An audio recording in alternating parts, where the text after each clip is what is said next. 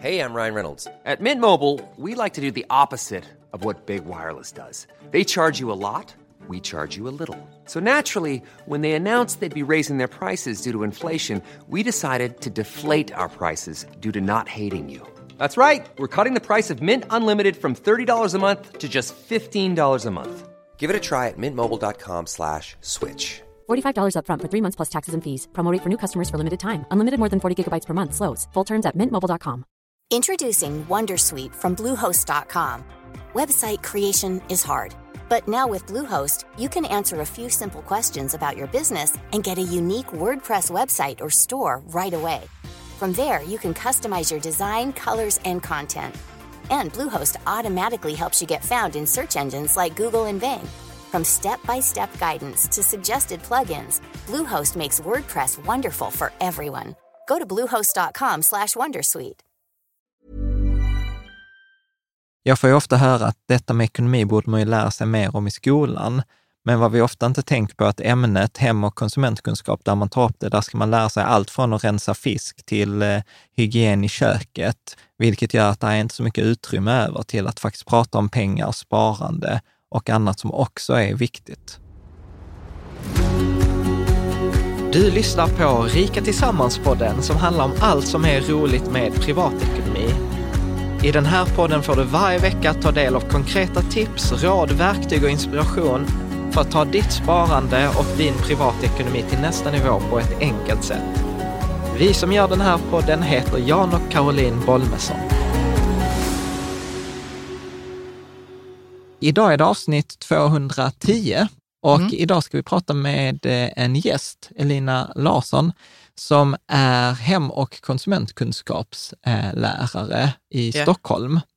Hon är med på Zoom idag. Ja, och Mm. jag tycker ju detta är roligt för att en av de vanligaste kommentarerna som jag ofta får är så här, ja men detta är jättebra, detta borde man ju lära sig mer om. Ja, det här med ekonomi. Ja, Man borde lä- lära sig det i skolan. Ja, och, och sen så kommer den här klassiska, liksom så här, ja men du vet dagens ungdomar, eh, de eh, borde veta bättre. Och min upplevelse ändå från att ha pratat med mycket ungdomar eh, är ju att, de kan ändå mer än vad vi tror. Ja, Eh, och vill mer än vad vi tror Ja. och gör sitt bästa Ja, utifrån precis. sina förutsättningar. Mm. Och grejen var så här att jag var på en konferens, en digital konferens nu i våras, eh, som var så här med Finlit nätverk, så här Financial Literature, som var så här eh, F, Finansinspektionen och massa olika lärare. Och då var Elina Larsson som har doktorerat i Finland och är då hem och konsumentkunskapslärare, så höll hon ett anförande som jag tyckte var ganska spännande. Mm. Så jag tänkte att vi idag kommer det handla om liksom så här ekonomi och i skolan och eh, då att egentligen få lite inblick, hur funkar det att vara hem och konsumentkunskapslärare? Ja. Och eh, allt det som faktiskt ingår i det där ämnet, allt från att... ja, för att det är så himla lätt att ha åsikter om det, men sen så hur många hemkunskaps, hem och konsumentkunskap... konsumentkunskapslärare känner vi? Ja. Vi känner inte så inte många. så nej. många, nej. Och, och det här handlar det ju om liksom att det är så här, liksom, som vi pratar om, ett väldigt brett ämne. Så att många gånger är det så här att nej, men, de har inte riktigt fått förutsättningarna eh, till, eh, till att få liksom, utbilda på ekonomi. Och, och sen var det ju som, som jag skojade vid något tillfälle om, det handlar om allt från att rensa fisk till temperatur och hygien i köket, Mm. till att liksom, kunna bräsa en macka typ till eh, liksom, eh, rent och konsumenträtt. Ja. Vilket är roligt, för när Elina pratar om det i avsnittet så pratar hon ju till exempel när hennes bil gick sönder och vad man har för rätt och rättigheter som konsument. Ja, jag ska vara- garantier och... Reklamationer Ja. och sånt. Och jag ska Mm. vara helt ärlig, jag hade inte koll på vissa Nej. av de grejerna hon eh, Nej, pratade om. Så att, eh, så att det är spännande. Ja, Ja. Åh, du bara skrattar. Nej, men det känns som att man skulle behöva en sån här vuxenlektion också i det där med garantier och reklamation och, och sådana Ja. saker. För det är som sagt, varken du eller jag har koll på det. Ja, Men eh, i det här samtalet, vi spelar ju detta lite efter, så Ja. var det en väldigt bra grej som jag tyckte Elina pratade om, det här med att få, um, vad var det hon sa, att få en, kurs till att bli vuxen, liksom, något vuxen. vis, för ungdomar. ja, Det här med att eh, få liksom lite hjälp på vägen, en kunskapsbaserad kurs för att bli vuxen. Inte för vuxenpoäng, liksom, men ja. Du vet vad jag menar. Och, och ni kommer få lyssna och, och säga detta. jo, men för, nu kommer jag inte exakt ihåg vad vi sa att det skulle heta. Ja, ja, men det, men det var, eh, det var superbra. Ja, Ja. Så jag tänker att vi, vi behöver väl inte göra det mer Nej, vi ska inte prata mer, mer om innehållet. Utan, mer avancerat än så. Annars eh, så vill jag faktiskt slå ett slag för forumet eh, ja. som är, trots att det är sommar, superaktivt. Mm. Eh, just nu så har jag ju också dessutom varit med om att vår V70 har ju dött. Den liksom. har inte dött, men, men en gul lampa lyste på instrumentbrädan. För att motorn och sen tvärdör den. Så att ja. vi, har, vi har trådar om allt från att mina irrationella resonemang kring att köpa bil till eh, eh, diskussion kring förra veckans avsnitt med småbolagsfonder mm. till eh, ja, liksom så här belåning och hävstång och fonder och liksom hur mycket man ska spara. Ja. Och, och, där är faktiskt ett tips. Om man mm. går in på forumet och så trycker man på kategorier så finns det en som heter bästa diskussionerna. Så där kan man liksom, där är väl en 30 konversationer som jag har liksom valt. Är det de mest aktiva då? Nej, eller? det är de bästa. De mest men värdefulla. Hur, okay. Ja, men det är jag som väljer. Ja, du väljer jag väljer dem som är, som är så här, om man liksom kommer in på forumet och man inte vill läsa liksom tusen, jag tror det är åtta eller nio tusen yeah. trådar. Så detta är de 30 bästa trådarna. Mm. Så då kan man gå in där och trycka på liksom bästa diskussionerna.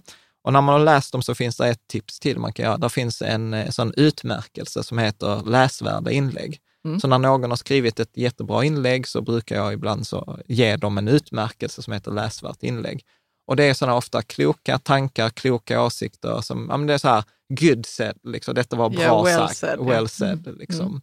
Mm. Så att det är lite, lite, lite slå ett slag för liksom, forumet. Och, eh, ja. Så att jag tänker att vi släpper på Elina mm. och eh, sen så ses vi nästa vecka igen. Då kommer det handla om indexfonder. För att jag insåg att så här, 211 avsnitt så har vi faktiskt inte gjort ett avsnitt så här, vad är en jämförelseindex? Hur tas index fram? Hur, Nej, eh, liksom, hur, vilka är nyckeltalen för ett index? Hur, hur, hur ser arbetsdagen ut för en indexförvaltare? Så att mm. vi, får, vi intervjuar... Och då kommer vi inte ha Zoom.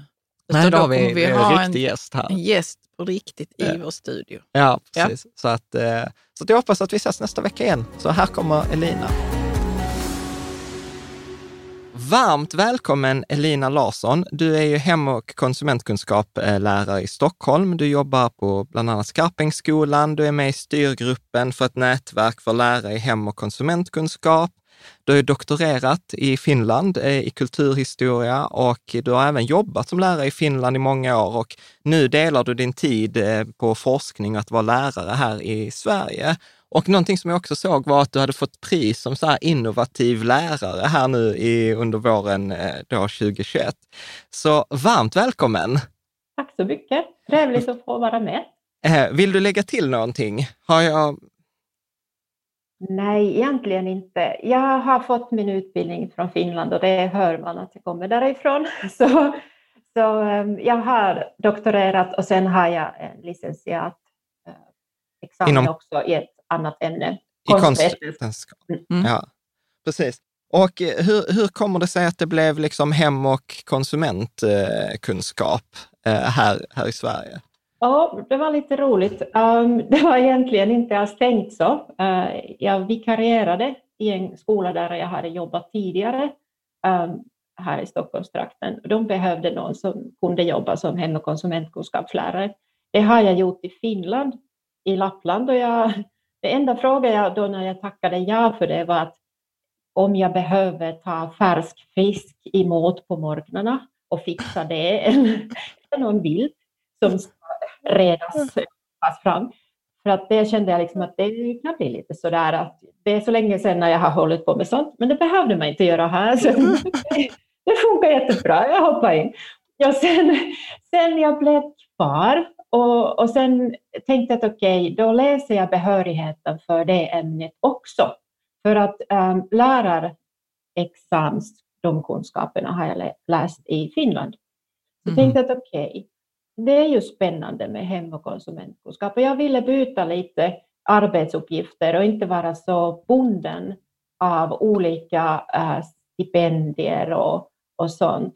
Eh, jag höll på att stressa ihjäl mig. Jag fick cancer och sen tänkte jag om att okej, okay, det kanske inte är värt att stressa för mycket. Så jag tänkte att okej, okay, det här kan vara något sånt som är ganska vardagsnära och som jag kanske kan en hel del.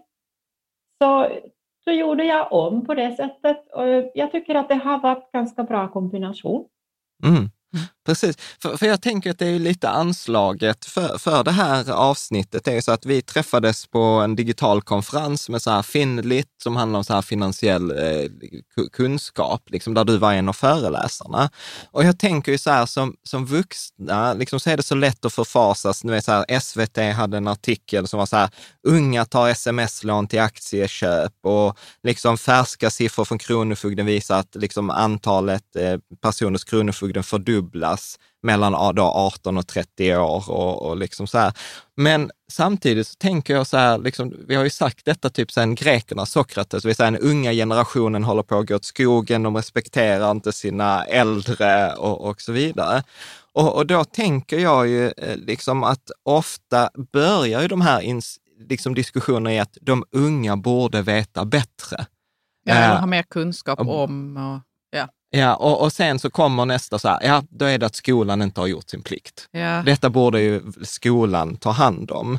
Vad, vad, vad, tänk, vad tänker du? För du sitter ju i skolan och du har liksom så här, jobbar med de här hem och konsumentkunskapslärarna. Vad är, vad är din bild eh, av liksom ungas kunskap om ekonomi? Eller?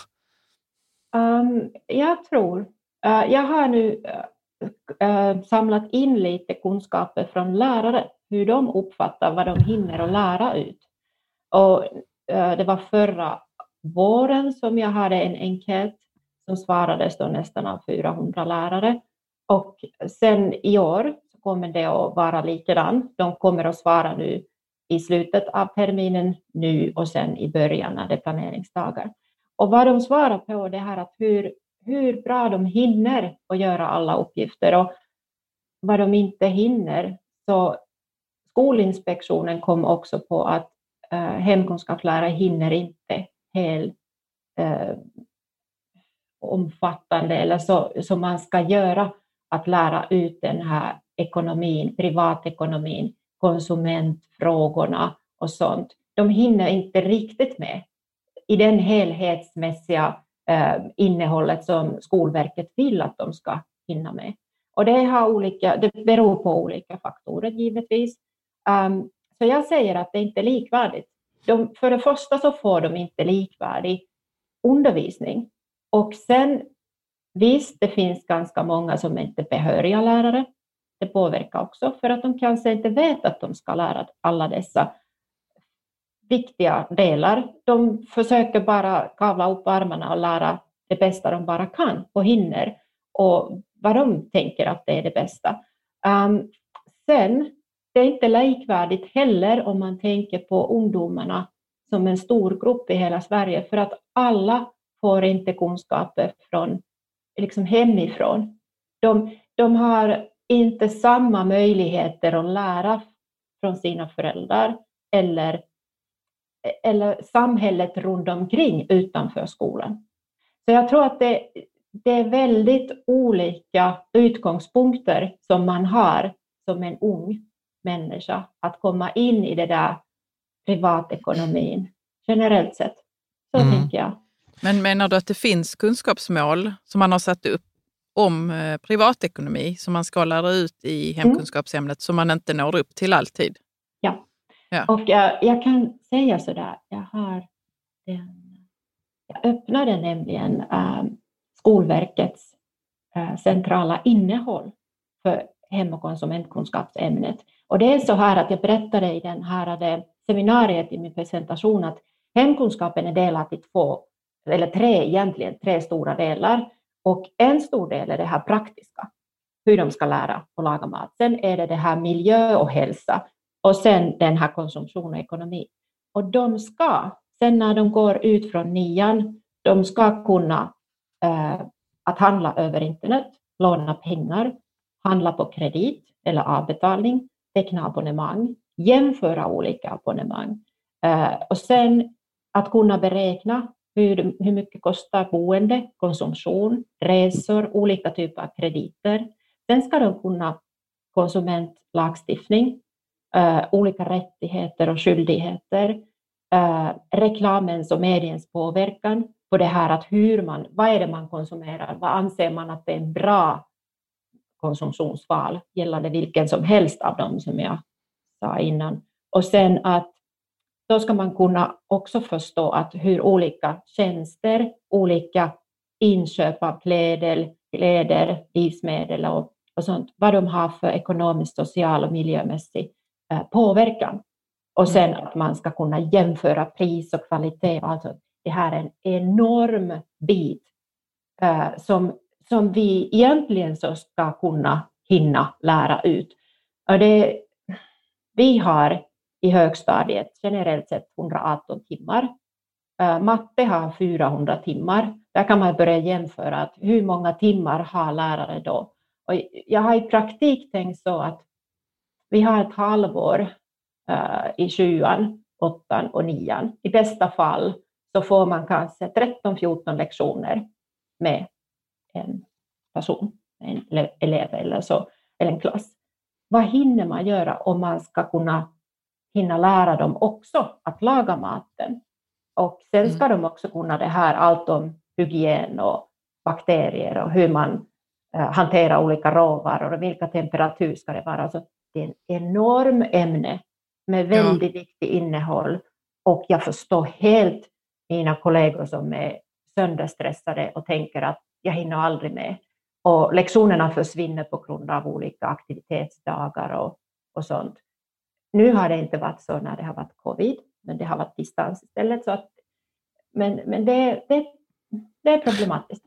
För, för det är ju det som jag tänkte när jag satt och förberedde inför det här, så såg jag så här, ja, alltså 14 lektioner per år mellan sjuan och nian. Och sen räknar jag liksom så här att det är, liksom för det du läste upp här från Skolverket och läroplan, det låter ju skitbra. Ända tills man tänker så här att det där är 19 punkter mm. som ska gås igenom på 14 lektioner. Vi, vi, alltså, och så ska man hinna med annat också. Ja, ja vilket, ja. Vi, vilket blir helt, helt sjukt. Men hur eh, kan det vara så att man har satt upp de här kunskapsmålen i, från Skolverket eh, och sen så är det så att det egentligen finns en, det är inte realistiskt att man ska kunna hinna med det? Jag tror att man har nedvärderat ämnet ganska mm. länge. Det har varit, man har kanske inte förstått betydelsen. Man har tänkt att det är bara baka bullar, det är mm. kul. Uh, man har, alltså det är den här skillnaden att Skolverket har tänkt, en, de har haft en vision, de har planerat ett ämne på samma sätt som alla andra ämnen. Och då har det funnits underlag för att kunna sköta den biten in i verkligheten. Men sen, vad händer i verkligheten? Um, jag tänker så här, om jag har nu förstått rätt, jag har ju läst ganska mycket om det här, vilken problematik ligger bakom de ramfaktorerna. Så friskolorna har fått göra sig fria från dessa bitar också på det sättet att det är inte sällan att man hyr en hemkunskapssal för två veckor till exempel man kör alla de här 118 lektioner då, då blir det ingen... På två veckor? Yes. Oj. Och då får inte de här eleverna någonsin prata om privatekonomi, för att då lagar de alla de maträtterna som de känner att de behöver kunna. Och då tror jag det blir väldigt orättvist gentemot de eleverna. Och den bristen av kunskaper som de får, det, det blir en brist men de vet inte om det. Den, den säljs ju som en paket på samma sätt som de skolorna gör med, med träslöjd och sånt. De hyr också för en kortare period och sen gör de någon grej som en projekt. Men vad gör det för att då saknar de alla andra kunskaper? De kan bara den lilla biten, men allt annat försvinner. Och det, det verkar vara så att sånt händer. Plus att de kanske det finns möjligheter att ledningen i skolan bestämmer att nej, men vi tar ju inte alla de lektionerna för hemkunskapen för att vi lånar sal från en annan skola.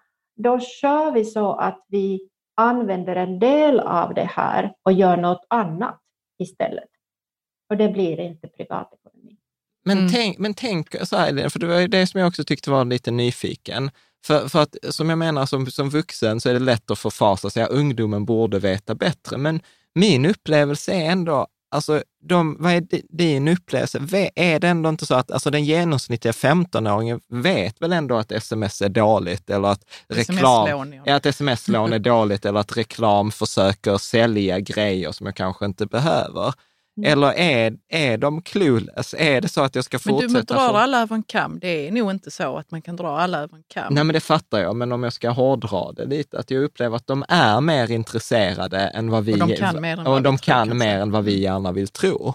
Mm. Eller vad, vad, vad är din upplevelse som ändå jobbar med ungdomar? Jag, ja, jag tror att det, det är det här med sociala hållbarhet, tänker jag ofta.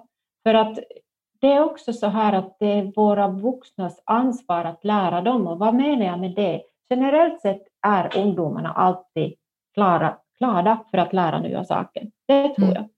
Kvitta om det är lagstiftning eller räkna hur mycket man måste betala skatt eller något sånt. För att det var också en sån här grej att om man spelar med aktier, som jag tycker att det är spela för att vi oftast är inte kunniga för att placera på riktigt sätt. Så, um, så sa jag att jo, men om ni får massa pengar, så den vinsten som ni får så måste ni betala skatt för. Det var också en överraskning, för att det var bara en diskussion som vi hade. Men jag tänker så att alla är nog villiga att lära. Ingen vill vara dum. Det är ju så. Ingen, ingen. Man, man frågar fyraåringen att vill du veta eller vill du vara dum? Så de vill veta. De vill lära. De är intresserade. Men sen är det det här sociala.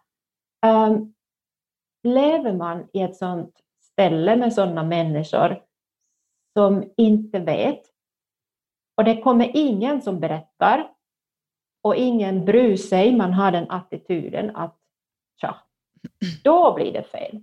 Mm. Mm. Och, och då om man inte kan erkänna att oj, jag vet faktiskt ingenting om det här. Måste jag veta om det här? Om ingen säger, det kan vara föräldrar, det kan vara kompisar, det kan vara skolan, det kan vara vem som helst. Men någon säger att, förstår du, det blir bättre om du gör så och så och så. I alla fall kan du tänka först att det där kan sluta illa om du gör så och så. Då vet de. Och jag tror att de flesta är så klipska att man behöver höra det bara en gång så vet man. För att det är samma sak om de ska lära någon spel, vilket som helst. Det går jättefort för ungdomarna att lära hur, hur reglerna är, för att de vill vinna. Så alla vill vinna i det här vardagsekonomiska. Eh, Alla vill vara lyckliga, alla vill må bra, ingen vill ha skulder. Det, det, det vill de ju inte. Men det, måste, det är därför jag sa i den här föreläsningen också att det är vuxn, vuxnas ansvar på något vis att vi tar tag i det här och att det når till alla och att vi kan se- ändra det här det sociala sättet att det är helt okej att inte veta. Det är inte alls okej att inte veta. Jag struntar i om jag inte vet. Nej, det gör du inte. Du gör dig bara illa och mår dåligt av det. Och det vet alla. Så, så den biten, jag tror att det Mm. Det låter också- som att de flesta vill lära sig.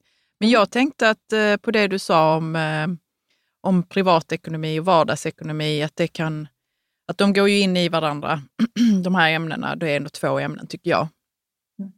Eh, det här med att det har kanske gått ganska fort som du sa, att eh, hur hänger man med som, som kunskap, eh, vad heter det, Hem och hemkunskapslärare? konsumentkunskap. hem och konsumentkunskapslärare i hur inhämtar ni själv kunskap i de här ämnena så att man ska liksom hänga med att ja, det finns skatt på om, om man placerar pengar på det här sättet? Eller, förstår du vad jag menar? Eh, Mm.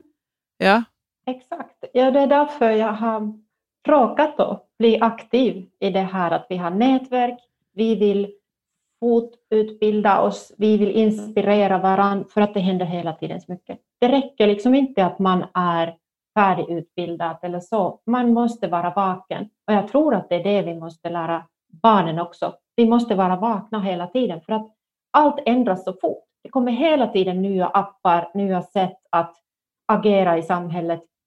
Någon måste vara medveten och veta vilka re- regler som gäller. Nu till exempel när det var mycket i mode att beställa från Wish och då är det helt andra regler. Du kan kanske inte skicka tillbaka, det är ingen reklamationsrätt. Eller teoretiskt sett ja, men det funkar inte i verkligheten. Plus att du måste betala avgifter, tull och sen eh, porto och något annat. Och, mm. och sen om du inte får varan, så du, du har inga, eh, ingen lagstiftning du kan eh, hävda att jo, så här är jag har dessa rättigheter, för att i EU så har vi dessa rättigheter. Det hjälper inget det kommer från Kina. Och det här att um, var har något företag sitt hemland? Var finns det? Det kan vara så att det står något annat på hemsidan, men sen måste man liksom titta det lilla, man scrollar, scrollar, scrollar, så ser man först till slut en adress som är långt, långt ifrån Europa och den lagstiftningen som vi har. Så som konsument så kan man bara önska då att det kanske blir bra. Och då är det spela hasard igen. Och de reglerna så måste vi också lära. Och där är det också samma sak att som lärare just i hem och konsumentkunskap så måste man vara vaken och man, man måste vara intresserad och motiverad att lära hela tiden nytt. Men det mm. gör man i och för sig om man är vettig konsument som vuxen, så man måste lära de sakerna. Sen om man får barn och de kommer till den åldern att de börjar konsumera, så är det också ganska viktigt att man som förälder har lite koll på saker och ting, så att, att vi inte, både föräldrar och ungar, hamnar i samma fälla. Och, och, för du var inne på det innan också, att vi, vi vuxna, oavsett om det är skola eller stat, alltså vi, vi behöver ju hjälpa ungdomarna. Vad, vad upplever du, liksom så här, för någon som lyssnar på det här, som har kanske ungdomar hemma, vad, vad är liksom dina, dina bästa tips? Liksom så här, hur, kan man, hur kan man hjälpa sina barn? Eh, liksom, hur kan man ge dem en så bra start som möjligt? Liksom? För det tror jag ändå många vill. Mm. Mm. Jag tror att det finns väldigt många saker.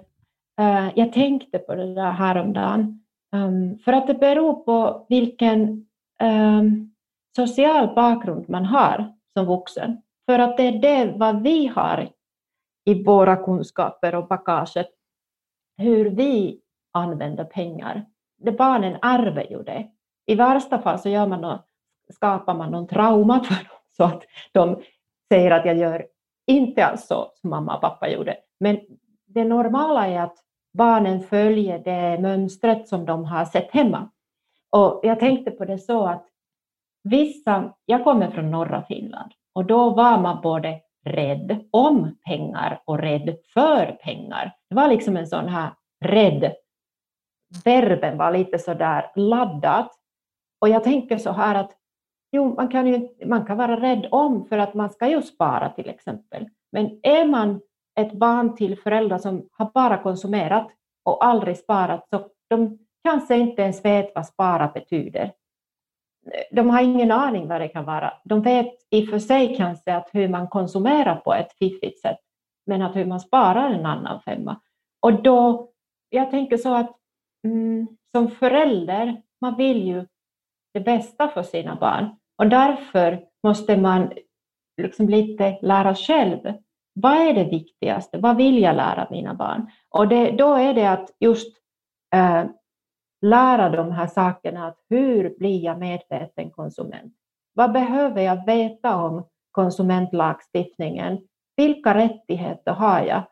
Um, och jag tror, att, jag tror att det är ganska många som inte vet. Generellt sett så vi har inte fått den kunskapen. Jag har Nej. lärt mig efter skolan.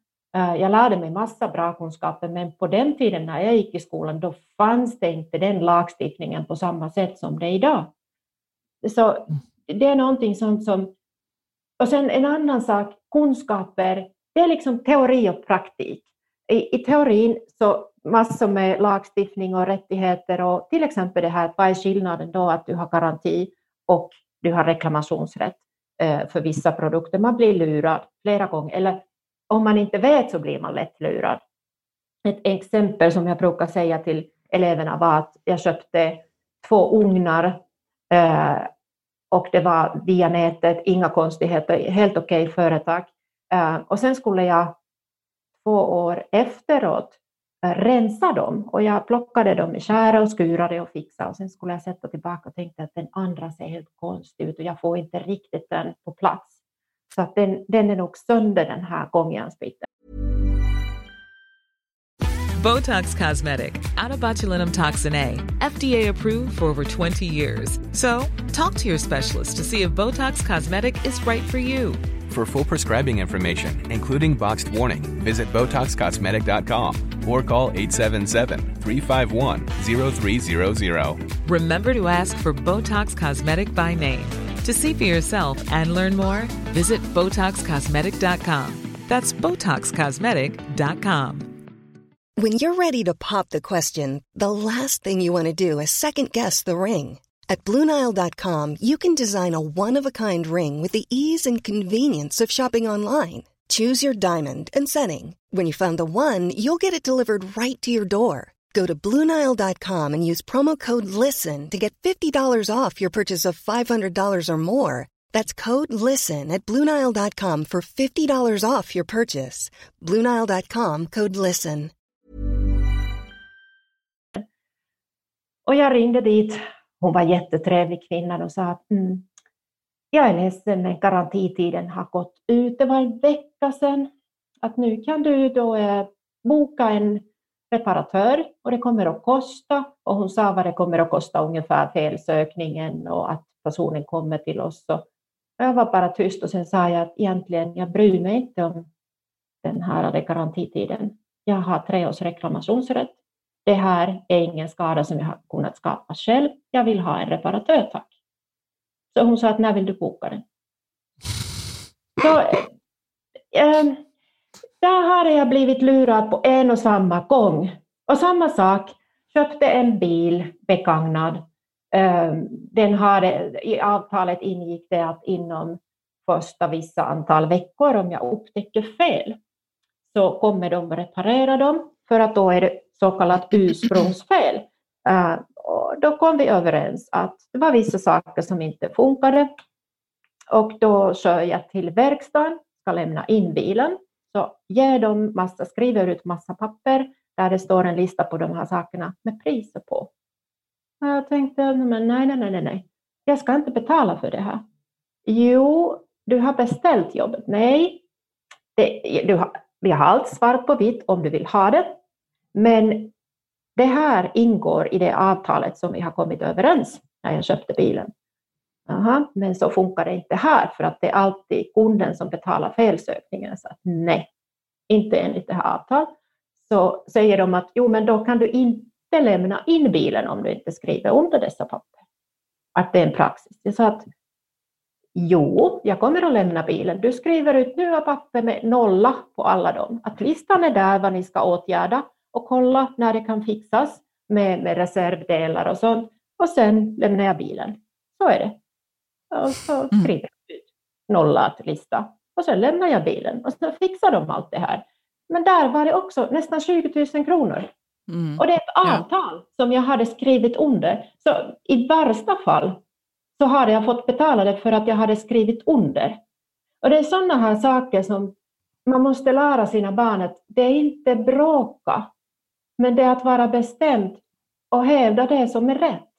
För att det annars så, det är snabbt väldigt mycket pengar och då pratar vi verkligen om privatekonomi för att sådana mm. här större summor, man har egentligen inte råd för det, att det kommer för många sådana smällar som man kan undvika. Mm. Alltså jag, jag, jag ska vara helt ärlig Lina, vissa av de grejerna, alltså jag har ju inte koll på det själv. Alltså Nej. på de här eh, skillnad på garanti och åt, eh, reklamationsrätt. Eller, mm. jag, jag, kan ju säga, liksom så här, du vet, försä- jag har fattat att jag inte ska köpa försäkringar på Elgiganten när de försöker sälja något till mig. Det har jag fattat.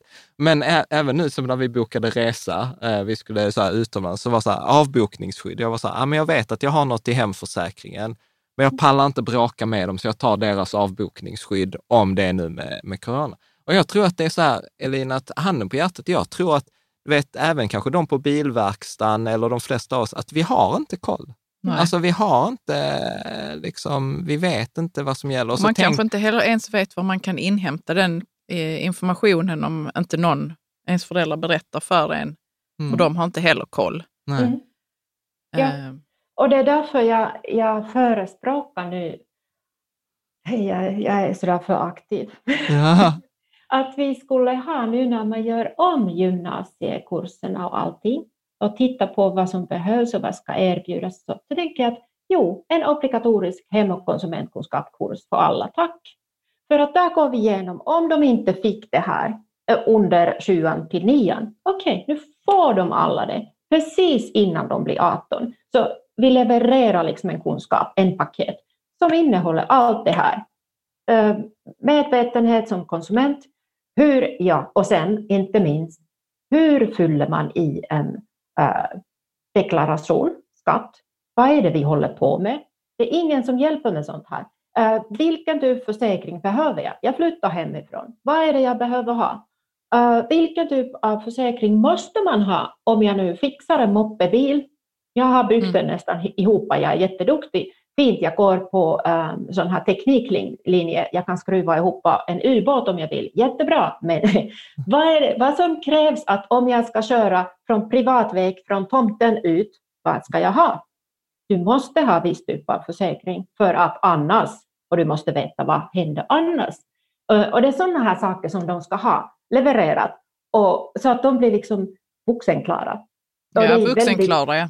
Hur, eh, Evelina, hur pushar du det här med att man ska kunna bli vuxenklar om man får, får denna kunskapen åtminstone på gymnasiet? Mm. För du är ju Eh, engagerad i detta. Ja, precis. Eh, Det här nationella nätverket för hem och konsumentkunskapslärare, eh, vi har skrivit nu till utbildningsministeriet eller där de, vem som läser det, att det finns ett behov. Det är jätteviktigt. Behovet är stort och den finns just nu. Vi måste fixa det på något vis, att de får med lite underlag, och kommer de mer underlag sen, jag är gärna med och hjälper till att fixa innehåll för en sån kurs, för att jag liksom känner redan att där de sakerna ska med, de ska med, de ska med, de ska med, de ska med. Barnen ska kunna det här kittet. Och sen kan man liksom sådär småle och säga att nu är ni klara. Barnen ut från liksom nästa. Så ut. Uh, och sen, jag tror att man måste göra de som fattar beslut medvetna. Vad det, här. det är samma sak. De, jag vill inte säga att man måste sälja dem en idé, men man måste göra dem medvetna. Man måste komma med den informationen att jo, det här behövs för att. Och det, så här mycket kostar det för samhället om vi till exempel inte Repetera det. Vilken typ av kost är jätteviktigt. Påverkar också den privata ekonomin för att undvika att man får alla de här sjukdomarna som är följden av det, att man inte till exempel äter ordentligt. Um, och att vilken typ av kunskaper måste, rent bas, baskunskaper, när du flyttar hemifrån och du kanske får ditt första barn, vad är det som gäller? Alltså vad är det? Jo visst, man får kanske någon kurs, men innan dess, vad, hur ska jag ta hand om mig själv och mina närmaste? Och man får nästan bättre vetskap när man köper en undulat än att man ska börja sitt eget liv och bli vuxenklar. Mm. Men det är precis som du säger, tror jag, att man måste visa på egentligen vad det kostar samhället. Mm. Eh, att man inte har vissa kunskaper när man kommer ut i vuxenlivet. Och det kanske är ganska svårt att veta vad, vad det egentligen kostar samhället och individen. Mm. Eller vad tänker du, Jan? Nej men där a- kan jag absolut. bli så, absolut. wow, alltså, jag, jag- jag, blir, jag blir lite så här, eh, jag, jag, bor, jag, alltså så här, det, det är en av anledningarna varför vi pratar om det här, för detta är så viktigt och jag beundrar liksom ditt driv och samtidigt så tänker jag ibland så här, hur kan man runda de där politikerna? För där, där liksom, det är mycket snack och det är lite hockey för det är så många prioriteringar som ska göras. Men det, det som jag tänker är att det är så här, vi vuxna vill det, lärarna vill det, ungdomarna själva vill det också. Jag pratade med Elin Augurelius som är så här verksamhetschef på Ung Privatekonomi. De hade gjort någon undersökning bland gymnasieelever och så var det ändå så här 50 procent av alla gymnasieelever vill ha mer om privatekonomi i skolan. De vill ha liksom ens ett ämne som heter privat eller hemkunskap. Och jag var så här, nej det finns ju. Alltså jag blev lite så här, fi- finns det inte ett ämne på, på gymnasiet som handlar om hem, liksom hem och konsumentkunskap? Det hade väl inte du när du Nej. Nej, Nej. inte jag heller. Liksom. Ehm. så, så att jag tycker att det, jag tycker att det Nej, men jag tycker det är jätteviktigt att man, att man kommer fram till hur man kan driva frågan för politikerna. Men kan, kan Och- vi vuxna, alltså kan vi som lyssnar, alltså kan den Ja. som lyssnar på det här hjälpa till på något sätt? Alltså hur, hur skulle man kunna göra det? Jag tror att vi skulle kanske till hösten göra någon liten arrangemang, skriva under lite Mm. eh, på, något, på något sätt. För att jag tänkte, eh, vi pratade om det här när det var det, var det här styrgruppsmötet och vi pratade att vi ska ha lite insamling till hösten, namninsamling, så bland i alla fall lärare. Och sen att om vi delar den eh, via Facebook så kan kanske alla skriva under som ser det, tycker att ja, så här är det faktiskt, tycker likadant. Mm. Vi Mm. vill eh, att det blir bättre. Och det här är inget sånt att vi pratar om någon som är farligt, det är bara kunskaper. Man, man, man ger ju utrymme i skolan för många andra saker. Som, och det här är inget sånt som man ska egentligen behöva ens tänka två gånger. Det är ganska givet att vi ska... Och sen, det var samma sak, vi gjorde om nu timplan eftersom eh, elevens val försvann.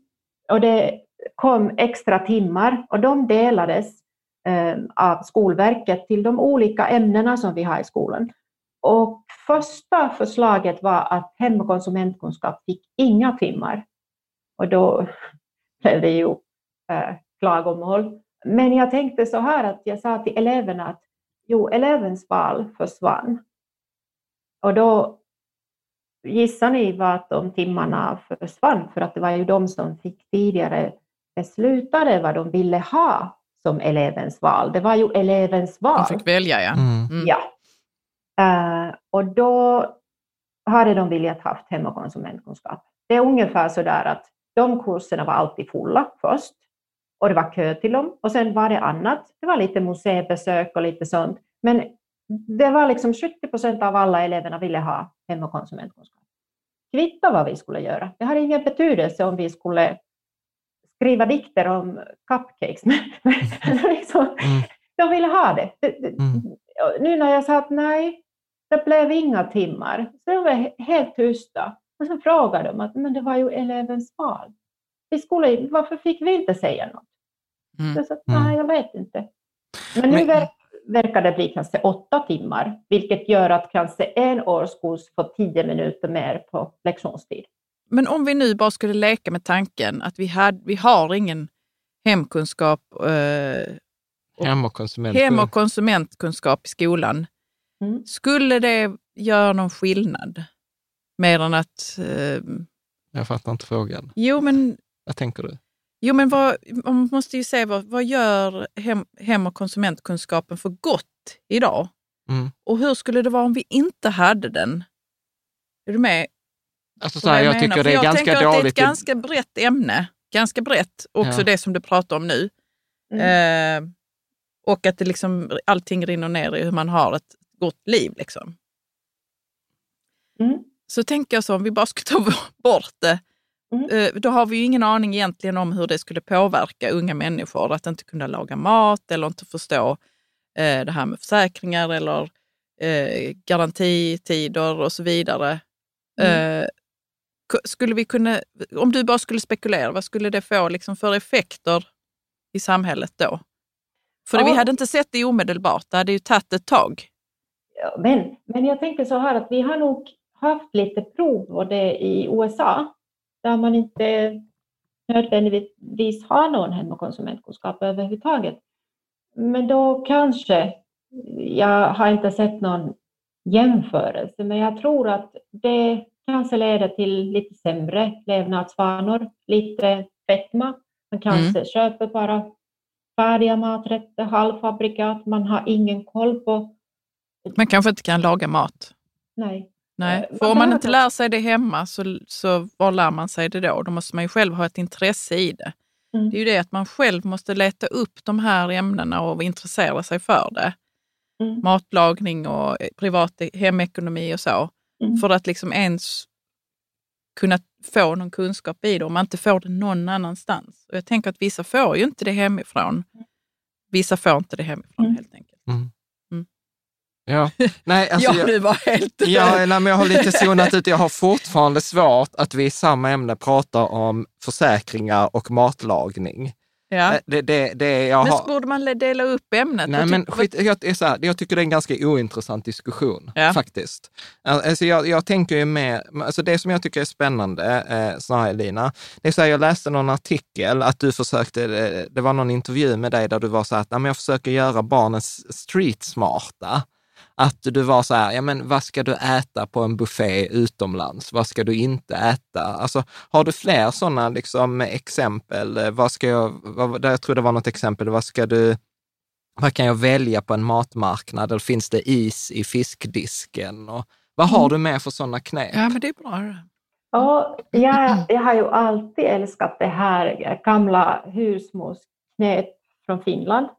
Min Ja. mormor var jätteduktig. De hade en lanthandel och de sålde allt från sådana här, är det hamstrån som man hade i sängarna, i madrasserna och så, eh, till mat och sånt. Så ehm, jo, eh, det där med att hur man tillagar maten, till exempel att man, om man är utomlands i en helt vanlig affär och det är till exempel köttfärs där, hur ska du då veta om det är överhuvudtaget vettigt att köpa? Så det måste enligt lagstiftningen finnas någon typ av temperaturmätare. Om den är över fyra grader varmare, så då är det bättre att man inte köper det, för att det kan ju krulla vad som helst. Och då, varför är det farligt att äta malet kött, eh, alltså råköttfärs, och varför väg, vissa vägrar att tro på det? Det beror på helt och hållet om det är att när man har malt köttet och vem har malt köttet och vilket kött man har malt i. För att jag, det är sådana här saker som jag förklarar eleverna då, för att vi har haft hetsiga diskussioner när jag säger att jo, du kan dö, det kan finnas kolibakterier i det. Och sen, det, kroppen bara orkar inte med det. Det- Sånt Mm. händer. Eh, Så man smakar inte billigare märke av köttfärs. Så det var Mm. också en sån här grej. Sen har jag massor med sådana här roliga saker, att du får en hemsk fläck på den fina vita soffan som du precis köpte. Vad ska du ha på? och sen hur får man bort fläcken som det skulle aldrig varit där eller något sånt. Så lite sådana saker. Men du, du kan ju inte bara säga det och sen inte säga lösningen ju. Så hur får Ja. du bort den där fläcken? No, eh, det beror på vad det är fläck. Men om till exempel en sån här rolig grej. Nu när snart kommer det krikon och massa roliga, uh, det finns massor med buskar som både blommar och ger massor med roliga bär som man kanske inte äter och plockar. Så vi säger att vi har en körsbärsträd och de är ju härliga i färgen. De, de är verkligen det. Sen går man ut och hänger sina lakan där ute och de är inte vita, de är fina i färgerna och blommiga eller något randiga eller något fint. Och sen kommer man hem och hämtar dem och de är helt randiga åt andra hållet sådär. Uh, rinner sån här härlig uh, bläckblå färg. Det nämligen hände mig. Mm. Mm. Vad gör man då?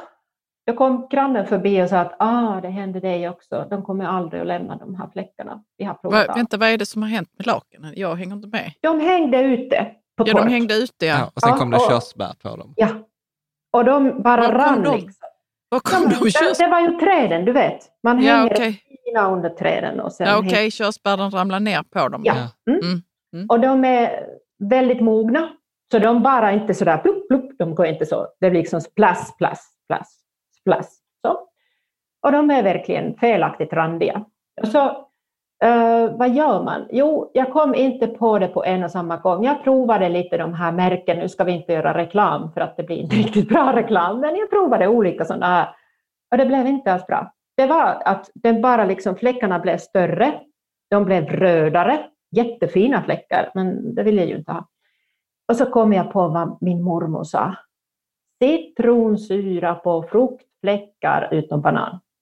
Ja, då tänkte jag citronsyra, vad fasiken får jag det? Hämtade uh, någon lite halvbuklig eh, citron, pressade på de här eh, jättestora fläckarna nu och de var inte 10, de var säkert 20. Och jag pressade på, det var sent kväll, jag var ju nästan klar att ge liksom, upp helt och hållet. Pressade på, sen hittade jag en liten paket citronsyra i sån här format av eh, som pulver eller så. Mm. Och strödde på, på de ställen. Och sen vek jag den ihop och tänkte att den håller sig lite blöt, så jag får se till nästa morgon. Mm, borta. Och jag slängde den i 60 graders tvätt. Och idag så har jag dem fortfarande inga fläckar. Så det är de här de små knepen, eller, eller uh, gamla blodfläckar som har, uh, min dotter har gärna näsblod och på soffan till exempel någon näsblodsfläck, uh, då är det bikarbonat och det försvinner. Mm. Mm. Uh, Ja, men sånt där, alltså jag, jag, jag sitter ju här fortfarande med det här uttrycket vuxenklar. Ja, jag tycker också det var jättebra. Att få ett kit, liksom. Alltså det där är en sån fantastisk, ja, det där är en fantastisk boktitel, tänker mm. jag. Men mm. eh, och, och, om vi, jag tänker så att vi ska bara runda tillbaka där och sen har jag två, två tre frågor till. Mm. Men jag, jag, jag, tänker så här, Elina, i det här, eh, alltså om man som förälder sitter och lyssnar på detta, är det liksom så här, nej men du vet, så här, det är svårt för skolan, det är svårt för hem, hem och konsumentkunskapläraren att göra det även om ambitionen är god. Ska man själv ta fram liksom powerpointen och så sätta, nu är det sommarlov, nu kör vi, nu ska du få lära dig. Eh, privatekonomi. Alltså, hur, hur, eh, hur, hur, skulle du rekommendera, liksom, hur, hur, hur kan man göra som en engagerad förälder? För jag tror ändå att många som lyssnar på det här vill mm. väl och är engagerade. Hur? Jag, jag tänker lite sådär att jag har ju tre barn som är nästan vuxna, senare äh, tonåren. Så jag tar det som, de frågorna dyker ju upp. Mm. Vi gör ju olika saker i vardagen och kvitta om det har med någon, de ska köpa en mobil. Då ska vi gå och kolla olika mobiler, olika, olika abonnemang. Vi ska jämföra de här produkterna. Så blir det som en uppgift i, i för sig. Och uh, det är samma sak när man köper en ny eh, hushållsmaskin, man jämför produkter. Om man tänker liksom att ja, kapaciteten är den där med den, men, men i andra sidan så är det så här på den andra. Och vad är det jag vill egentligen ha? Vad blir den bästa i den prisklassen? Vad är jag villig att betala för den saken? Samma sak med allt annat. Så att man tar de frågorna med en extra intresse. Eh, ett, liksom ett, eller man, man lägger mer tid på de frågorna när de dyker upp, tänker jag. Mm. Uh, för att då visar jag, jag vet ju inte alla svar själv. Definitivt inte. Om man ska köpa en ny dator, vilken typ av minneskort eller, eller ljudkort är bäst just nu? Vad, är det, vad, vad ska vara i den där? Om det är en stationär eller vad, vilken typ skärm ska vi ha? Ska vi ha två skärmar? Vilken storlek? Och då måste man lägga den tiden och det kan man göra den tillsammans. Och det kvittar egentligen för att unga barn, de är ju intresserade också. Och de blir delaktiga. Då ger jag också sådär, jag tar ansvaret fullt, givetvis, men jag del ansvarar dem så att, att de känner sig också ansvariga i processen. Då vet de att, ah just det, när vi höll på att jämföra, det är samma sak när man väljer resa eller, eller om man väljer något annat. Man säger att, men vad tycker du? Nu ska vi leta efter lite information om de olika möjligheterna. Vad är din åsikt? Och då lär de sig tankegången. Jag måste grunda mina val i fakta.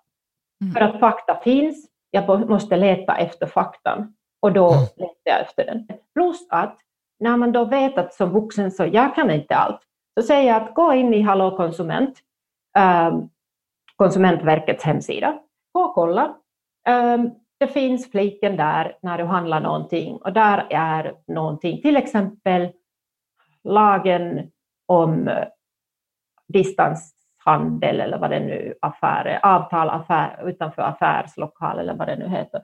Att vilka saker gäller? Är det 14 dagars öppet köp, vilket det ska vara, och så vidare. Um, hur, hur är det? Och då går de dit, kollar och då vet de och jag tror att det är just det här, man behöver inte visa dem många gånger. Det är bara enstaka gånger och det hjälper ju. De kan fatta ganska kloka beslut. Mm. Så jag tror att de ska vara med och vi ska vara med. Så det innebär att vi måste satsa tid och tid kan se dyrt, men jag tror att det lönar sig. Så vi ska vara tillgängliga och vi ska vara vettiga som föräldrar. Vi ska visa dem att att okej, okay, det är väldigt bra om du börjar spara lite, till exempel. jag tror inte att det är så vanligt att barn sparar idag, om vi inte sparar för dem, så att säga. Så um, att säga att okej, okay, vi ska kanske ha ett mål och du ska kanske spara, jag kanske dubbla det vad du har sparat på mm. ditt konto. Mm. Uh, och då kan vi göra någonting. Det kan vara någon eftermiddag i någon friluftspark eller det kan vara vad som helst. Men att man visar i verkligheten, okej okay, om jag har dessa kunskaper så kanske blir jag ganska bra på det här och sen vet jag hur det här funkar. Och sen kan det bli annorlunda uppgifter beroende på barnets ålder. Mm. Vad, vad, ja. vad, tänker du där, beroende på barnets ålder? Sen tänkte jag bara återkomma här.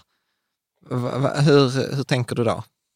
De uppgifterna blir ju svårare sen när de ska bli nästan vuxna, för att sen måste de välja utbildning och de måste välja så mycket annat. Och där är det så många olika faktorer som man ska tänka på om de ska flytta hemifrån och vilken typ av studentlägenhet och, och vilka, då blir det budget och det blir liksom att planera livet på ett annat sätt. Och då är det mer komplicerade uppgifter. Jag tänker på att ett barn eh, när de är i tio års åldern eller något sånt så kan man lära dem att spara på ett ganska enkelt sätt eller åtta års ålder. Jag tror att alla barn när de börjar förstå hur man handlar, då kan de förstå hur man sparar. Och då mm. kan man jämföra priser. Man kan kolla att okej, okay, om jag köper Marabou-choklad, en sån här liten, den kostar så här mycket per kilo. Om jag köper två stycken i erbjudandet så kostar kilot bara, bara det här. Det kanske är bättre att vi köper nu det här lite större portion, men vi, jag kanske inte äter alla två på en mm. gång. Men, men lite mm. sånt här. Mm. Nej, men jag, jag håller helt med. Jag, jag tyckte, nej, vänta nu tappar jag här. Eh, nej, men jag tyckte att det var jättebra, det du sa, att egentligen se det lite som en investering. Och att det jag tog med mig det var så här, att jag behöver inte heller alltid veta, utan att man kan ta det tillsammans med man barnen. Tillsammans. Och att det mm. snarare tog jag också med mig så här, att det snarare handlar om att fånga lärotillfället än att sätta upp powerpointen och, och, och liksom köra någon föreläsning som utan att fånga det när, när det är i barnets verklighet, mm. eller i ungdomens mm. eh, verklighet, tänker jag. Och sen så tänker jag också så här, det som kom tillbaka till mig när du pratade var det här med ansvar. Nej, men ge barnet ett ansvar i förhållande till, liksom, det sa de ju på förskolan med våra barn, att liksom barnen när de börjar så har de väldigt litet utrymme och sen ökar ju staketet efterhand som barnet växer och kan ta mer och mer, mer och mer ansvar. Mm. Och kanske tro, tro på deras förmåga, tänker jag. Mm. Du ser, du ser så skeptisk ut, Caroline. Nej, nej, jag bara lyssnar på dig. Det är ändå den som du pratar om våra barn. Nej, men jag, jag tänker... Barn i allmänhet Ja, men barn i allmänhet men, eller men man, ungdomar. Som förälder, ja, så kan det mm. nog vara rätt lätt att man tänker att nej, men det jag gör, det jag fixar detta eller mm. jag tar beslut. Ja, men, men det tänk... behöver man kanske inte alltid. Men Nej, precis som du säger, tro på dem lite. Ja, och problemet, Lyssna på dem. Ja, problemet tror jag, om jag bara tittar på mig själv, är ju att jag kan ibland vara så här, det går snabbare om jag gör detta. Mm. mm. Och så blir det lite kiss i sängen för att det hade varit bättre för dem om jag investerade den tiden och lärde dem det än att jag sparar tio minuter på att göra det själv. Mm. Jag vet inte om det... Ja, och sen tänker jag så här att man får göra fel. För att vi gör det som vuxna också hela tiden. Mm. Vi är ju inga sådana här perfekta apparater som äh, presterar varje dag på ett visst sätt och sen det blir alltid perfekta lösningar. Jag brukar alltid säga så här att man måste göra någon sak tre gånger innan det börjar flyta på. Det är samma sak om man ska köpa lägenhet eller, eller göra en maträtt. Tre mm, gånger måste du träna på det innan det börjar funka. Första två gånger det blir liksom sådär, första gången är så här, ja okej, okay, fint. Och sen eh, andra gången är så här, ja, ja, ja, ja, kanske. Och sen tredje gången så nu börjar jag fatta kalotten här. Ja, det är också viktigt ja, att vara med, mm. att eh, för Jan och jag kan vara lite så, man gör en sak en gång och så blir det inte bra. Så nej, nej, men vi, ja, men det blev inte bra när vi gjorde det. nu, har jag lärt mig, nu har jag lärt mig så, jag måste optimera, jag måste ta emot feedback. Ja. Och barnen älskar ju när jag gör fel. Ja. Nej, men det... Jag får mycket feedback från dem.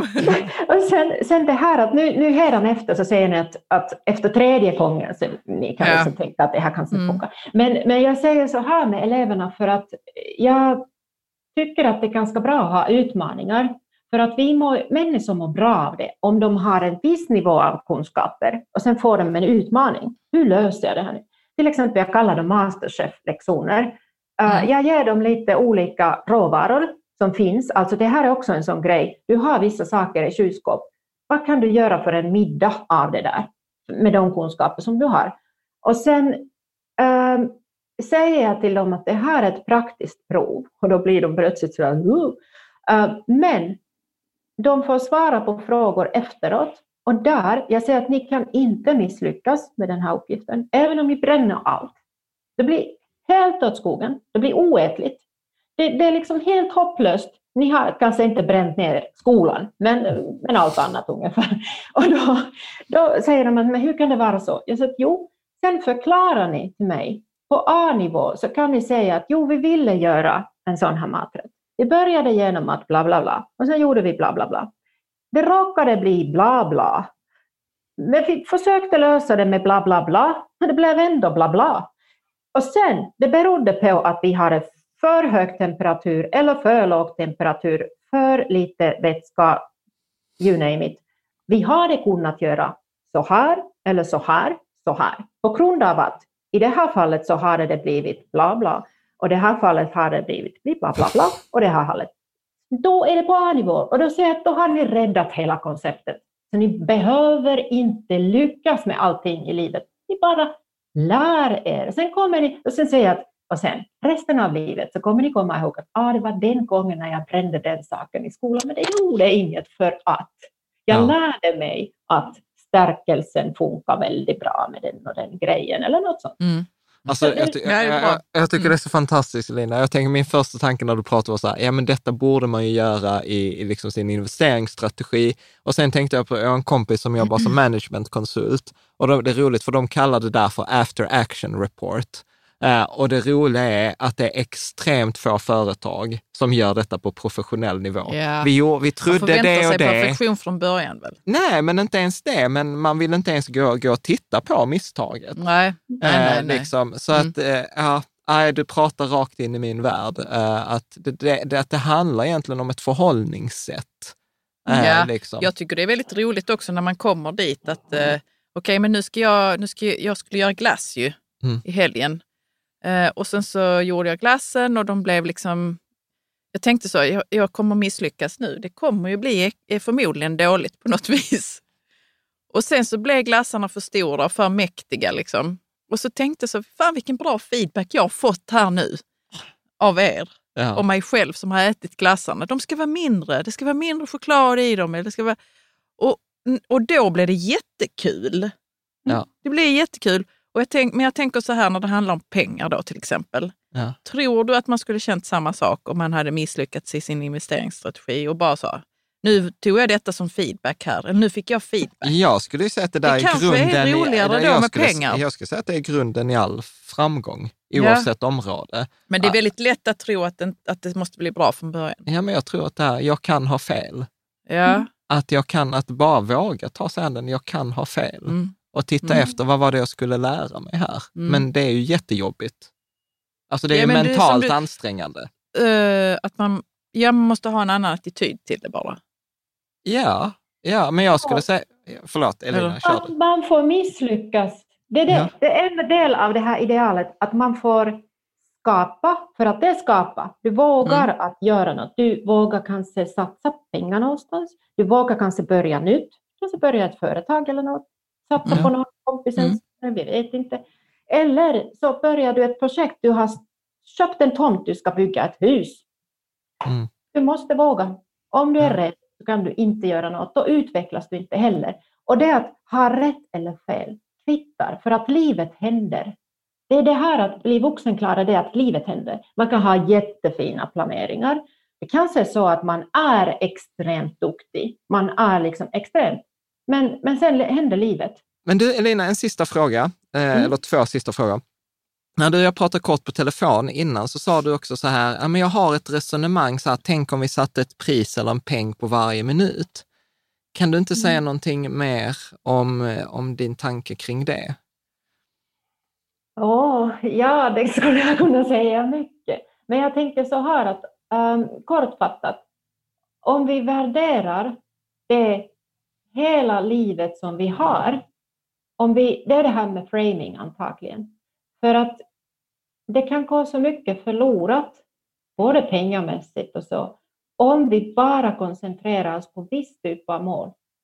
Om vi bara har ett visst typ av mål, att vi ska kunna bli viss typ av människor, vi ska ha en viss konsumtionsförmåga, vi ska se ut på ett visst sätt eller något sånt, så då stannar vi inte i den minuten eller den stunden och då blir de sakerna viktigare än det vad vi har. Och varje minut räknar jag så att till exempel i hemkunskapsämnet, jag har varje minut möjlighet att ge eleverna någonting. Den här diskussionen, varje minut räknas, för att vi försöker ju få fram någonting. Vi bollar ju fram liksom på ett nytt sätt att se på den här saken. Vi skapar något nytt och då räknas varje minut. Uh, men om man då koncentrerar sig på ett felaktigt sätt så förlorar man de här minuterna för att de förlorar sitt värde. Mm. Jag vet inte om ni hänger jo. med jag tänker. Så, så det, det är kanske just framing som det gäller då, enligt den mm. termen. Mm. Men man kan, ju, man kan ju formulera den på många olika sätt, men det skulle kanske ta för lång tid. Men, mm. men det, det, är viktigt att man tänker, ibland gå tillbaka, just det här att hur lär jag mina barn till exempel olika saker? Det är där att jag tänker, ja ah, men det här går mycket fortare om jag gör det själv, uh, eller att jag orkar inte ta det här.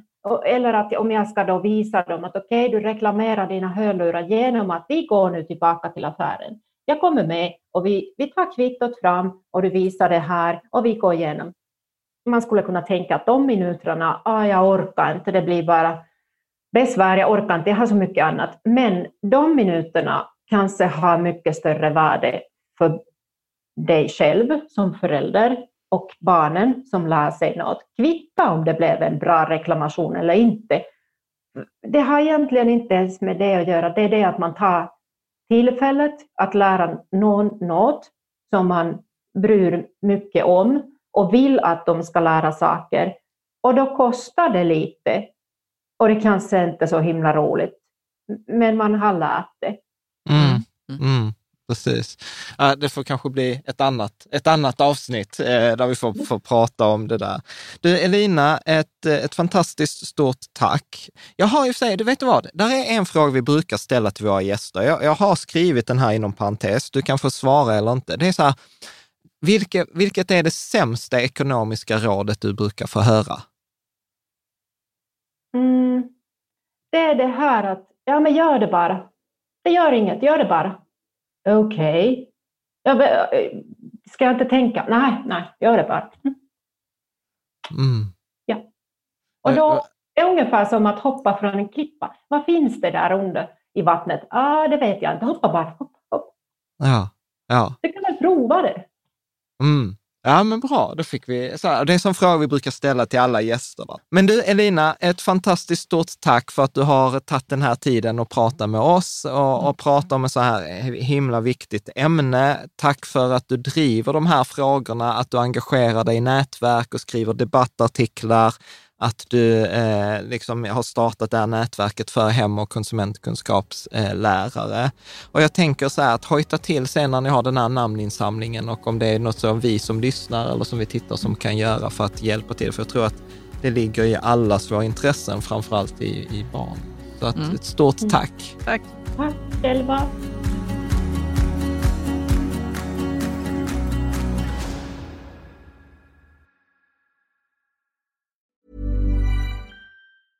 Hi, I'm Dori Shafrir. And I'm Kate Spencer. And we are the hosts of Forever 35. And today we're talking about Club Med, the best all inclusive getaway for families. Today, Club Med has nearly 70 resorts worldwide, from beachside resorts in the Caribbean and Mexico to magical locations in the Maldives and Morocco to ski resorts in the mountains from Canada to the Alps. Between their all inclusive family programming, wellness offerings, land and water sports, and their French heritage inspired food and drink offerings, Club Med is the best way to elevate your family getaway, no matter which location you're at.